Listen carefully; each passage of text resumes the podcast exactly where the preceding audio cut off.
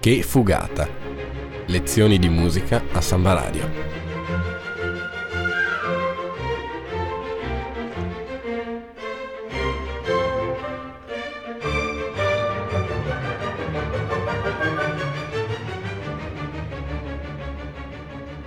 In studio Nicola Pifferi e Alessandro Arnoldo.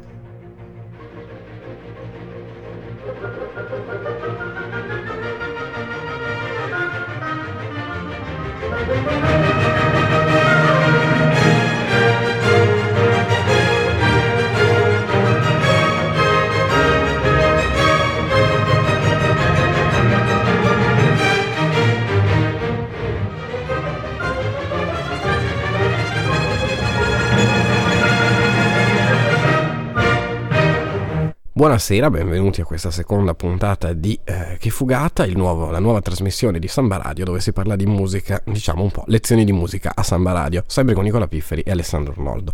Oggi, come preannunciato già la settimana scorsa, parliamo dei corali, non però parliamo solo dei corali di Bach, che in un certo senso sono i corali più famosi, ma mh, mm, facciamo un discorso un po' più ampio perché i corali si prestano veramente bene a caratterizzare un po' la storia della musica. Faremo un veloce excursus, oggi purtroppo abbiamo solo mezz'ora, dal circa 1500 Novecento fino quasi ai giorni nostri. Ma partiamo con la teoria. Che cos'è un corale? Sì, corale deriva dall'espressione cantus coralis e nella sua accezione primitiva eh, indica il canto omofono o monofonico, cioè una melodia da eseguire coraliter, più voci all'unisono e senza accompagnamento, durante il servizio liturgico della Chiesa cattolica o di quella riformata. Ad esempio, il canto gregoriano in lingua latina, oppure quello luterano, il tedesco Kirchenlied, il cui repertorio comprendeva non solo brani espressamente composti o derivati da melodie gregoriane oppure profane, ma anche canti religiosi in lingua materna anteriori alla Riforma. Esistono però due diversi tipi di corali, giusto? Esattamente. E l'uno eh, segue uno stile che viene chiamato figurato, cioè eh, parte da una melodia che è chiamata cantus firmus, che è una melodia data, e poi viene eh, inserito in un contesto contrappuntistico molto più variegato e un altro definito corale semplice, eh, che quindi procede con quattro voci eh, dispari che, vanno, che procedono appunto in omoritmia, cioè con lo stesso ritmo con testo in versi riuniti in strofe, come poi possiamo sentire nei prossimi due ascolti.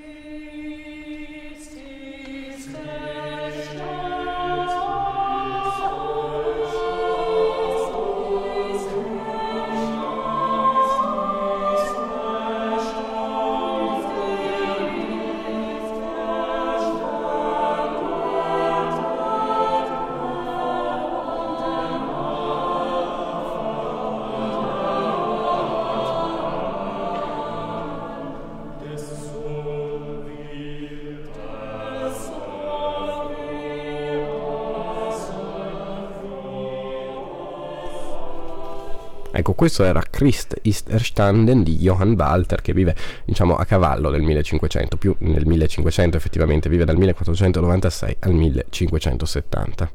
Sì, questo è un esempio appunto di corale in stile figurato, come si sente c'è una, mm, una melodia, un cantus firmus appunto che è affidato in questo caso al, alla parte di tenore e che prosegue e è eh, diciamo mh, arricchita, colorita dalle altre linee melodiche che eh, creano appunto dei contrappunti poi con, con quello che sentiamo.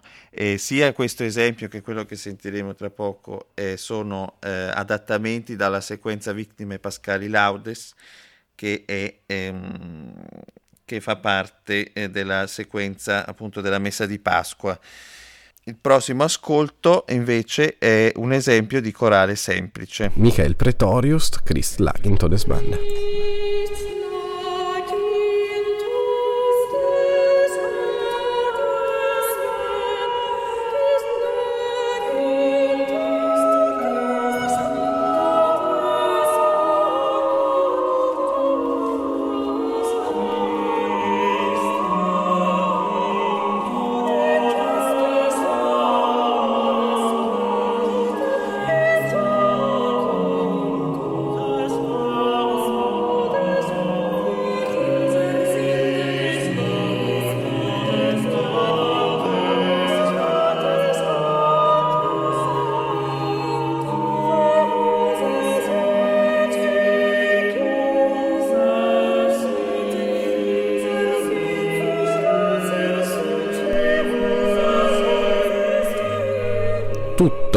però in tutti i corali parte da una melodia di base. Esattamente, quello che appunto prima definivamo cantus firmus, che è, eh, di per sé ehm, ha, una, ha, una, definizione appunto eh, bivalente, nel senso che sta a indicare sia il canto gregoriano per quello che è il suo carattere fermo, solenne, e, e sia la melodia appunto derivata dal repertorio liturgico impiegata come canto dato alla base della costruzione polifonica e perciò poi inquadrato, fermato all'interno degli schemi mensurali.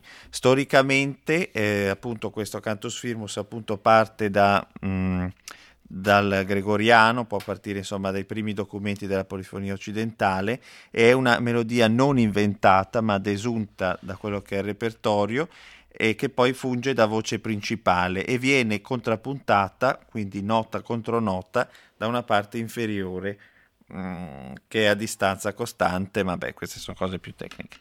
Nei secoli seguenti poi questo metodo compositivo viene arricchito da procedimenti più elaborati per quel che riguarda gli elementi di libera invenzione, quindi l'intreccio tra le linee, eh, ad esempio. Resta comunque fermo l'impiego come perno della costruzione su cui si basa il contrappunto eh, della melodia tradizionale, la quale passerà alla parte inferiore dell'organismo sonoro, eh, configurandosi così sempre più come tenore da tenor, cioè latino tenere, come parte che tiene a lungo le singole note del canto dato, isolandole l'una dall'altra sotto le ampie fioriture delle voci superiori. Proprio per, diciamo, sottolineare questa presenza di questo cantus firmus che rimane in diversi corali, ci spostiamo in realtà indietro nel tempo, perché andiamo in Francia e andiamo da eh, Dufay, un autore che muore in realtà nel 1474, e ascoltiamo il suo eh, corale Veni Creator Spiritus.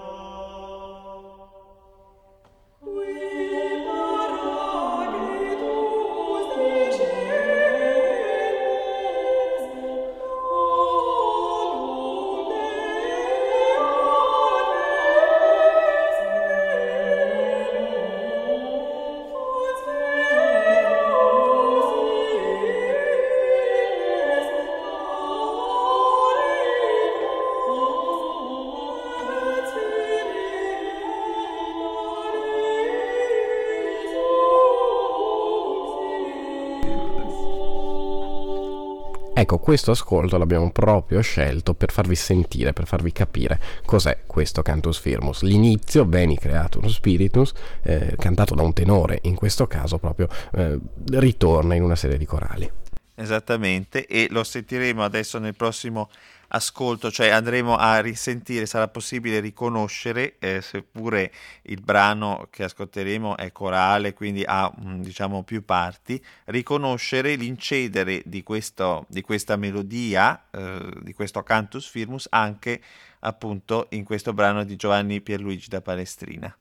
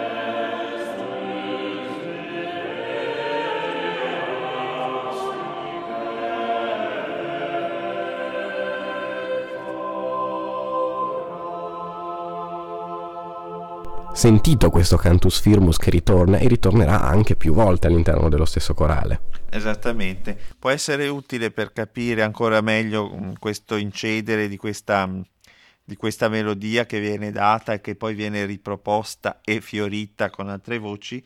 Eh, potrebbe essere utile appunto sentire e accostare due brani di Johann Sebastian Bach, un corale eh, da eseguirsi con il coro e un corale invece trascritto per organo, un'elaborazione quindi del corale che sentiremo prima e mm, che viene rielaborato come preludio organistico all'intonazione vocale. Ogni tanto succedeva che prima dei corali cantati appunto venissero introdotti con questi preludi, preludio appunto al corale. Sono il BVV 370 e il BVV 667. Iniziamo con quello per coro.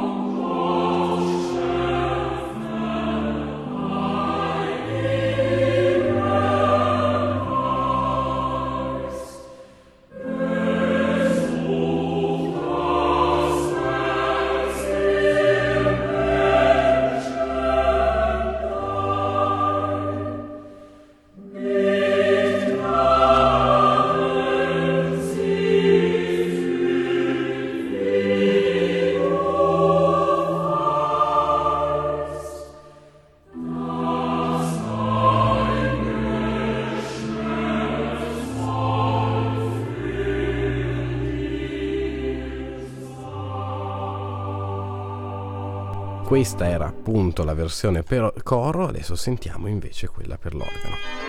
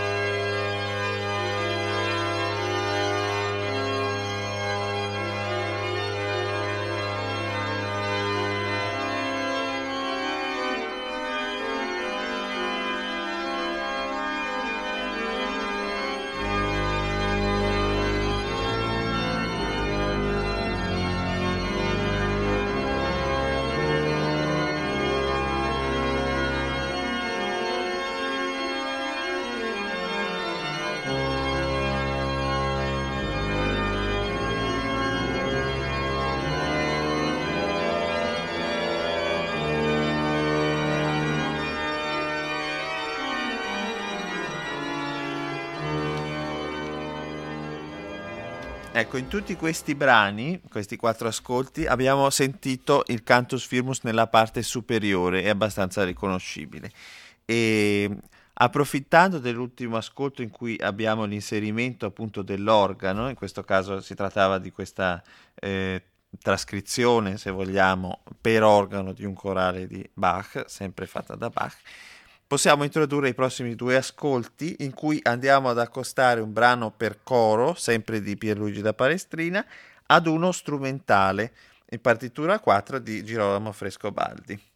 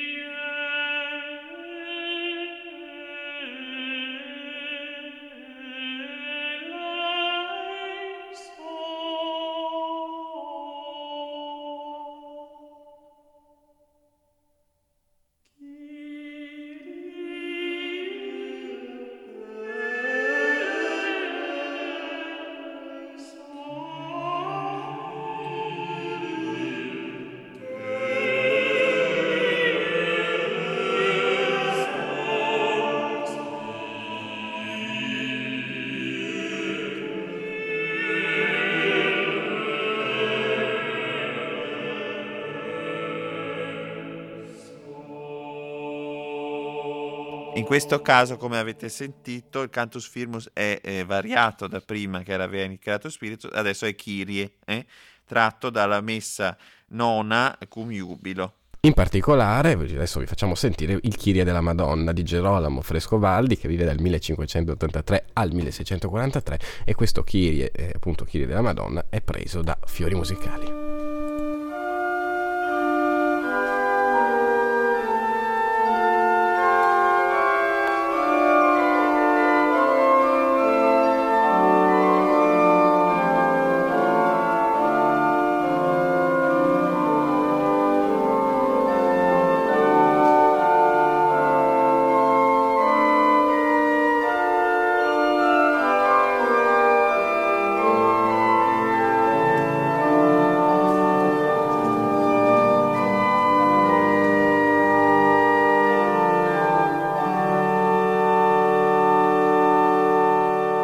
Questo ascolto abbiamo sentito un organo da solo, però in un certo senso da qui in avanti, in realtà dal 1627 in poi, l'organo e il coro cominciano ad essere insieme. Esattamente, viene unito al, um, alla parte corale polifonica un basso continuo per organo o anche per altri strumenti. Questo avviene appunto eh, grazie a eh, Johann Hermann Schein appunto nel 1627 circa. Poi abbiamo uh, un'altra parte importante diciamo, del XVIII secolo, appunto eh, l'importante antologia di melodie armonizzate da Bach, eh, uscita poi postuma a Lipsia in quattro parti a cura di Carl Philipp Emanuel Bach e Johann Philipp Kirnberger.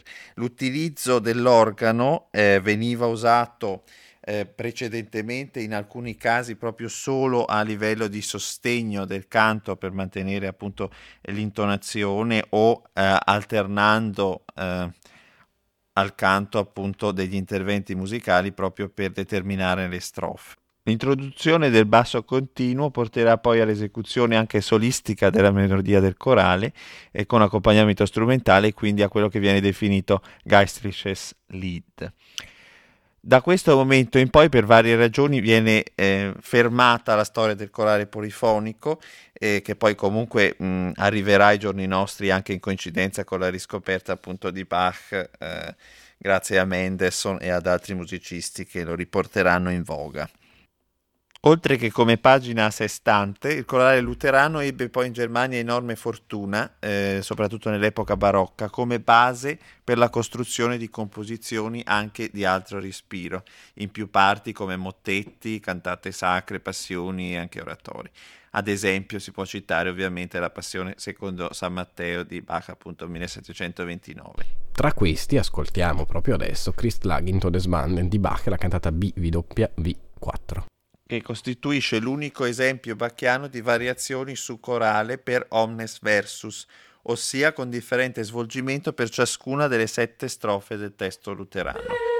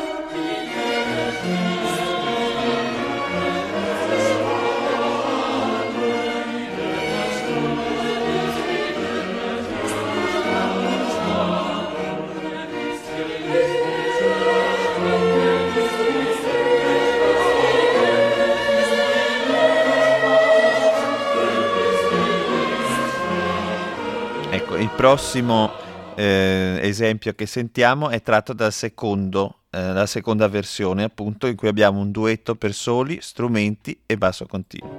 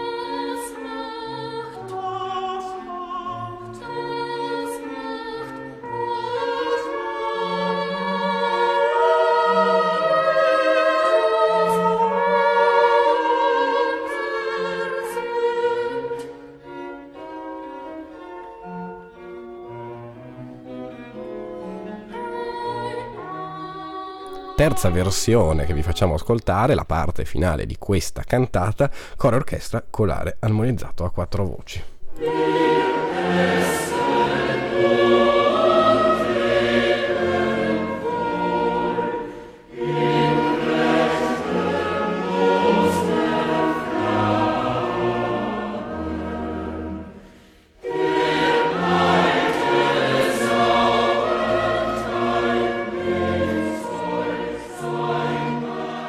Come abbiamo sentito, Bach utilizza questo, queste variazioni eh, anche per tradurre musicalmente i diversi significati del testo appunto di Lutero.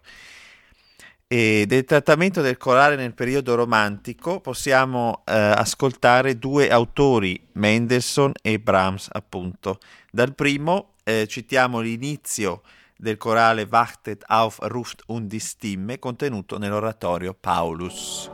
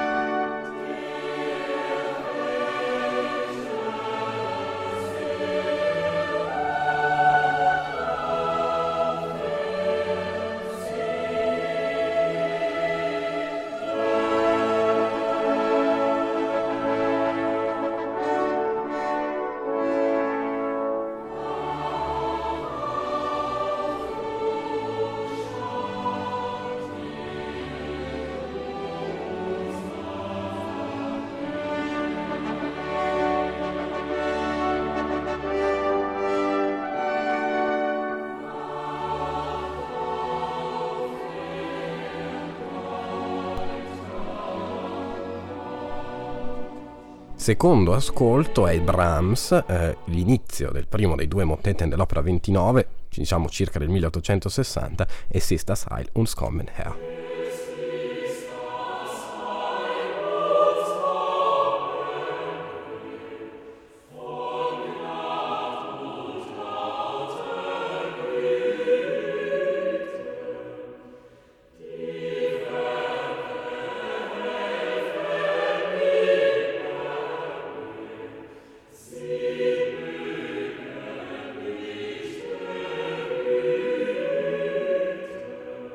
Segue a questa prima parte una fuga, una fuga a 5 che vi facciamo sentire adesso.